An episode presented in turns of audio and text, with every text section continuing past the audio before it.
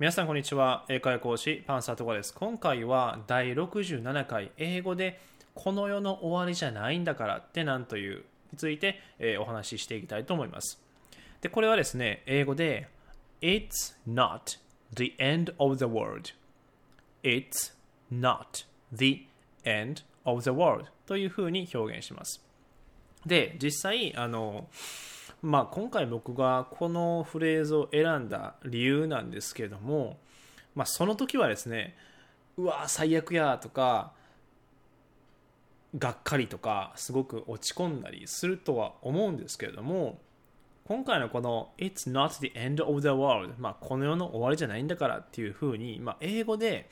まあ、自分もですし、まあ、相手の人をですね、えー、励ます時に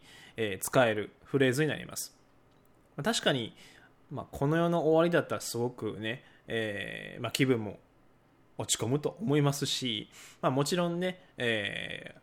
ー、起こることではないとは思うんですけれども、まあ、そういうふうに物事をですね、えー、考えていただくと、あそっかっていうふうに、まあ、そっちの方向には向きやすいんじゃないかなっていうふうに思います、うん、なのでまあ、全てが全てですね、かなりポジティブになれとは言わないですけれども、でも最終的にはそっちの方に向かっていかないと前に進めないと思います。でやっぱり言葉の力って強いなっていうふうに思ってて、えーまあ、いっかいだけじゃなくて、まあ、じゅっかいにじゅっかいっていうふうにIt's not the end of the world っていうふうに、まあ、この世の終わりじゃないんだからっていうふうに大きな視点でですね、まあ、大きな高さから、えー、物事を見れるようになると、まあ、今の起こっている出来事とか、えー、小さく感じると思います。急には、えー、厳しいとは思うんですけれども、何回も繰り返していくことによって、ああ OK It's not the end of the world っていうふうに、えー、明るい方向に向かっていけると思いますので、もし今このですね音声を聞いている方でちょっとへこんでるなとか、まあ良くないことがあってで、えー、ちょっと落ち込んでたりとか、えー、してる方もいらっしゃるかもしれません。